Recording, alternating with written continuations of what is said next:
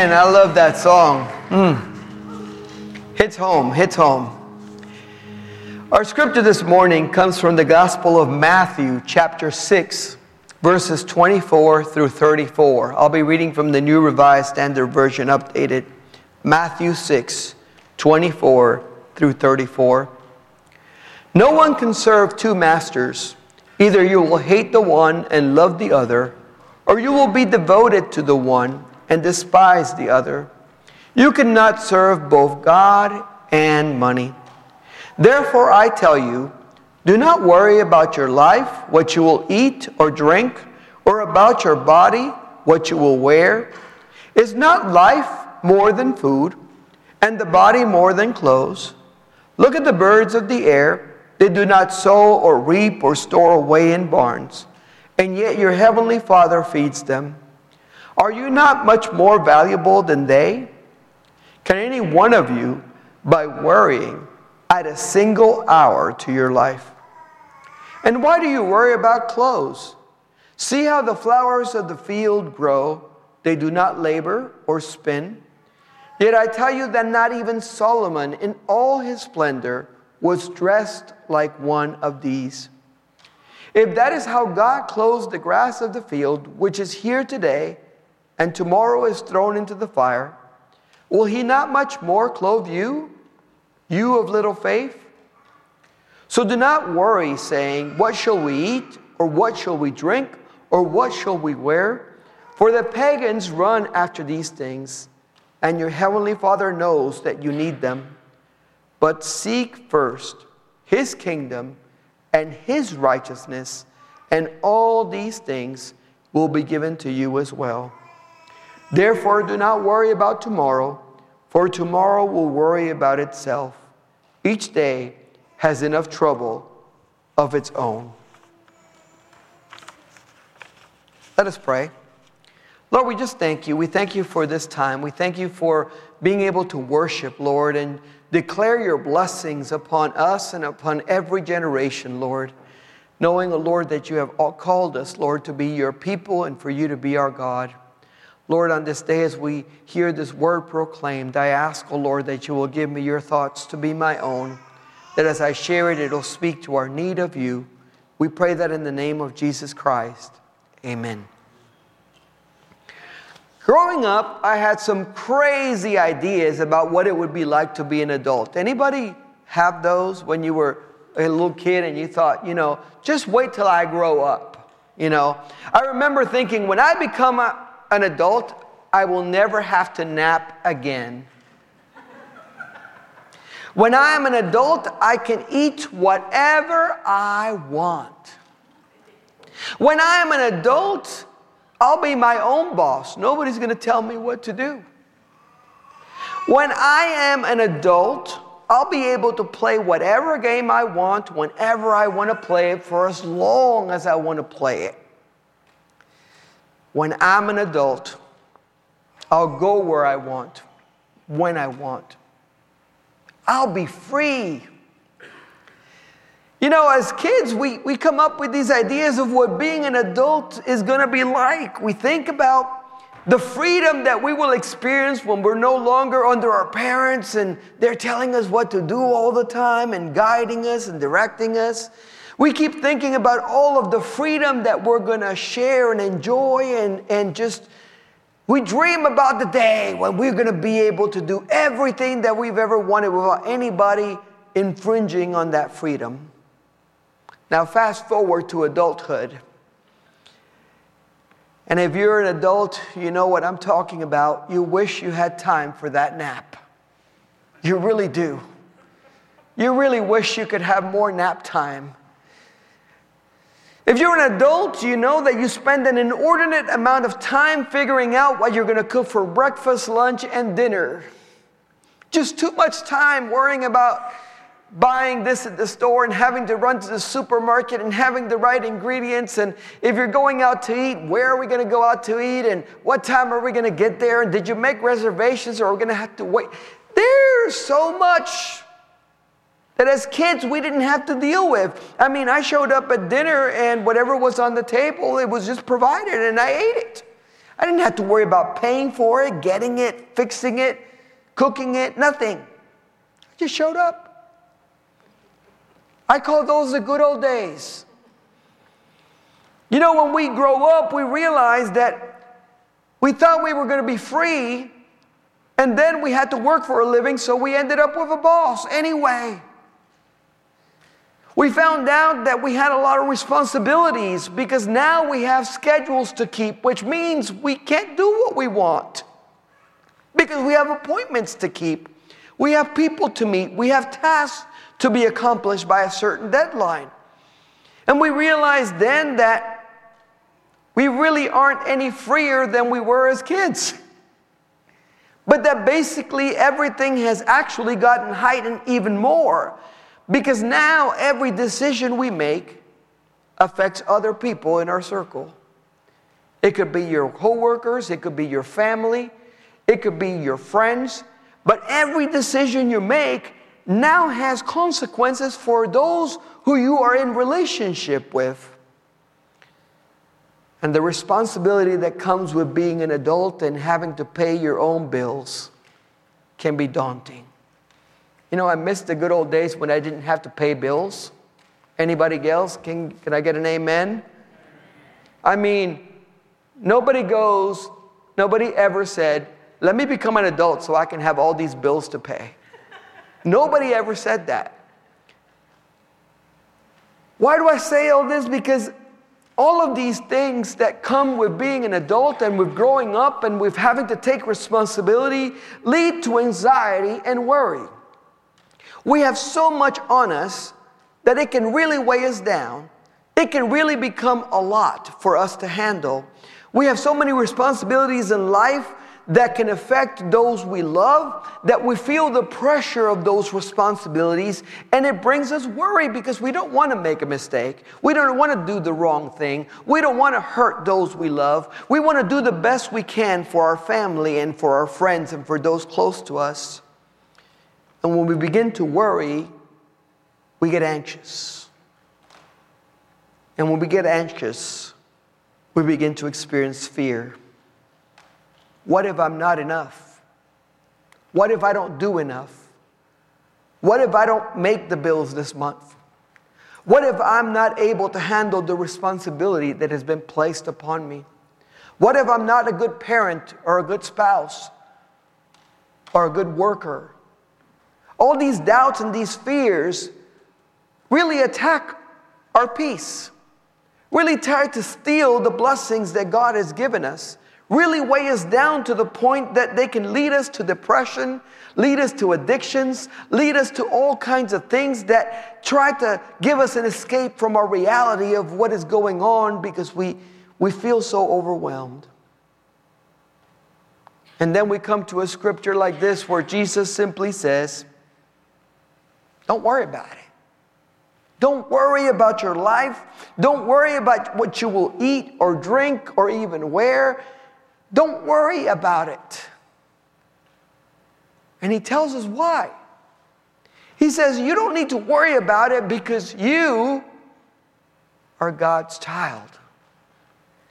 You are part of God's creation. In fact, Scripture describes human beings as the crown of God's creation. He says, and if God takes care of the grass and the birds who don't even work for a living and they always eat, He's going to take care of you too. They don't even have barns and they eat. If God takes care of them, He's going to take care of you. When we hear these words of Jesus, they're comforting, right? To know that there's an almighty God who made the heavens and the earth, almighty, all powerful, all knowing, He who knows what we need, out there looking out for us. It's comforting. But at the same time, the human side of us keeps going, yeah, but you got to take care of business. You got to do X, Y, Z. You got to show up for work. You've got to take care of those appointments. You've got to do your tasks. And all of a sudden, worry starts taking over again. We're told not to worry about tomorrow. But isn't that what we do just about every day? We wake up in the morning and we start thinking about what we have to do tomorrow and what's on the agenda for the week. And we begin to worry. And Jesus tells us, don't worry about tomorrow. He says, God, who has provided for your past, who is walking with you in your present, is already in your tomorrow. He already knows what you need before you, you need it. And He is already making provision for that which you need. This whole discussion about, about God's provision and God being with us to supply our need is framed around the first verses that we read. No one can serve two masters. Either you will hate the one and love the other, or you will be devoted to the one and despise the other. You cannot serve both God and money. So, everything that we have just talked about is framed on those first verses that talk about not being able to serve two masters. You see, our worry, our fear, our doubt, they're all rooted on who we serve and who we're after. What are we devoted to? What are we committed to? What are we willing to give our life to? What are we willing to give our time to? What are we willing to give our money to? What are we willing to give our thoughts to? What is it that we're willing to go all in to? What is really most important in our lives? What is it that captivates our attention and spurs our life forward? We have to understand who the scripture is being written to. It's being written to Christians who are in cities where there's not just a synagogue, but oftentimes there are seven or eight or ten different temples to other deities. And people are used to following and worshiping several gods, several deities, several different sources of provision, if you will. And so people were used to, okay, we're going to go down to temple the temple over here and worship this God. And in the evening, we're going to go over there and worship this other God. And in the afternoon, we're going to go to this other temple and worship this other God because we're trying to gather the favor of all of these, all of these deities. And Jesus is basically saying, you got to be a people of one God, the God Almighty. He is your only supply. He's the only one that knows your need and can actually answer your prayers. He's the only one that's there taking care of you. And He's not going to share His place with any of these other gods, so called gods, that are being worshiped. He brings up the God of money and possessions because so many people were going after that. They worship deities based on what the deities, quote unquote, promised or said they were going to give them. There was gods for fertility, gods for the crops and the harvest, gods for all kinds of things in the ancient world. And basically, they went after these gods based on what they wanted to obtain from them. Jesus was saying, these are not even real gods. And what you need and what you're after is not what you should be going after. He says, instead, you should seek the kingdom of God and its righteousness, and all the things that you need, all the things that you really need, are going to be provided, are going to be added on. Because you can't serve two lords, two masters. You will love one and you will despise the other. The reality is, we just can't do it.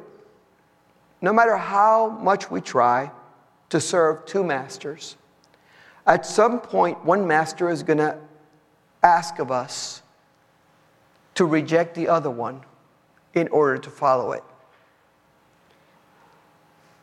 We'll come to a fork in the road and we'll have to choose.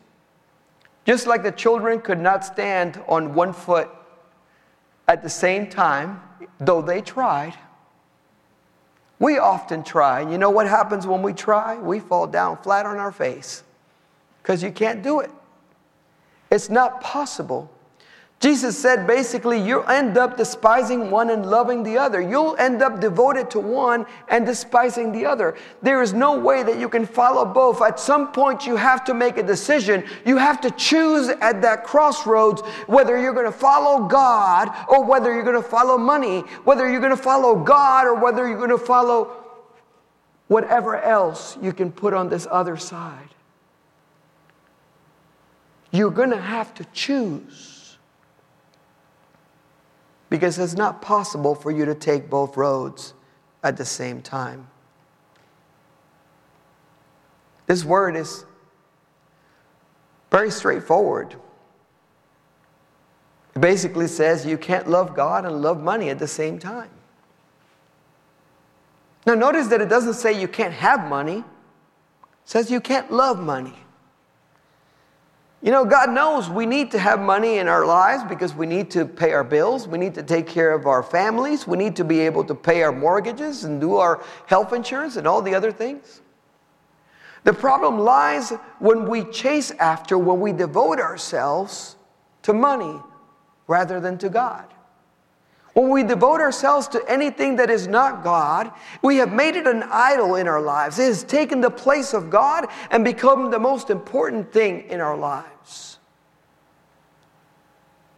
And basically, it's making us choose it over God time and time and time again.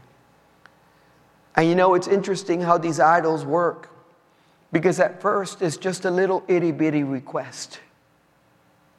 Just be late to church. Just go in an hour later so you can, you can sleep in a little extra hour. You know what?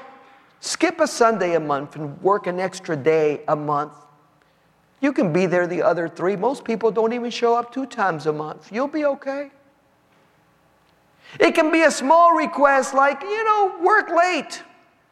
Stay late. Just, just stay and keep working, keep working. Forget your family at home that needs you to be home and you to be with them. And before you know it, we have followed a false God down a road that leads us to not being there for our family or for God, for our church, for our commitment to Jesus Christ. Jesus was warning us about this. He said, When you do this, you've, you've basically chosen the wrong part. Instead, Instead of choosing more stuff, choose more charity. Instead of choosing more accumulation, choose more giving. Instead of choosing more possessions in this world, build yourself spiritual gifts. Instead of choosing to follow the road of luxury, choose the path of humbleness the invitation by Jesus was always one to take up our cross and follow him. It was never that everything was going to be hunky dory and everything was going to be good and we were just going to have abundance of everything that we ever wanted. It was a promise that we would have anything we needed and that He would be with us. And in the end of the day, Jesus is all we need. Everything else gets added on. Everything else comes after we follow Jesus and we serve Him and we love Him and we obey Him. There's a vicious cycle in our lives of worry leading to fear, and fear leading to doubt, and doubt making us worry. It's a vicious cycle. Think about it. You worry about something that's coming up, and the next thing you know is you're afraid that you won't have enough, that you won't be enough, that you won't be able to handle it or do it or get it accomplished. And then you begin to doubt the source of your supply, which should be God. You begin to doubt that God is able and capable to do that which He has committed unto you for this day. You begin to doubt the power of the God Almighty who, who made everything to provide for your little need. And then, because you doubt that, your worry grows and the cycle continues in our lives. And Jesus was basically saying it's time to break the cycle of worry, of fear, and doubt. And the only way you break that cycle is by putting your whole trust in God, by following only after Him, by truly dedicating your life to Him who can care for every one of your needs and provide and supply every single situation that you might face. You know, it's amazing to me that even before I need something, God already knows about it and is already working on my behalf to supply it. You know, when we think about that and when we think about the fact that God is already in my tomorrow before I arrive there, why do I worry? If God is already there, and God is already providing for that day. But we are human, right? And we struggle with this. We struggle with the cycle of worry, doubt, and fear. We struggle with turning it all over to Jesus. We struggle with trusting Him fully and completely. And we have so many other gods pulling at us all the time. That is why it's so important for us to seek the kingdom of God and his righteousness and not seek anything else in our lives. Jesus basically said, You do that, everything else gets added. If I told you that you went somewhere and if you order the burger, they're going to give you the fries and the drink, why would you only order the burger? Because you know the drink and the fries are coming with it. It's the idea that you are getting the combo meal with God. You're getting the whole thing by going after Jesus and not after other gods. We've been talking about stewardship and dedicating our lives, our time, our effort, our talents, our service, our prayers to God. God wants us to truly be devoted to Him with everything that we have. And that means choosing Him over everything else every single time. I pray that we can do that and we can affirm our faith in Jesus Christ. Let us pray. Heavenly Father, I just thank you. I thank you, Lord, because you invite us to make you our master and our Lord, to follow you only, to seek you only, to know, O Lord, that when we seek you, all other things will be added on. We ask you, O Lord, for the courage to fight off fear and worry and doubt, Lord. By trusting in you, by putting our whole faith in you, by knowing, O Lord, that you are present there in our, in our future, that you're there with us right now in our present as you have been in our past. We ask, O Lord, today that you will help us simply to pick you every single time, to pick you over money, to pick you over prestige, to pick you over possessions, to pick you over accolades, to pick you over everything that would come our way. Knowing, O oh Lord, that you have inviting us to a great life with you. We ask, O oh Lord, that we will surrender our will to your will. In Jesus' name we pray. Amen. The altar is going to be open if you've struggled with choosing Jesus over something else. Choosing Jesus over some other thing in your life that has continued to pull at you and try to pull you away. I want to open the altar today so we can pray for you. So we can pray that God will give you the strength and the courage to reject those things and to embrace your Lord and Savior, Jesus Christ. Let us worship.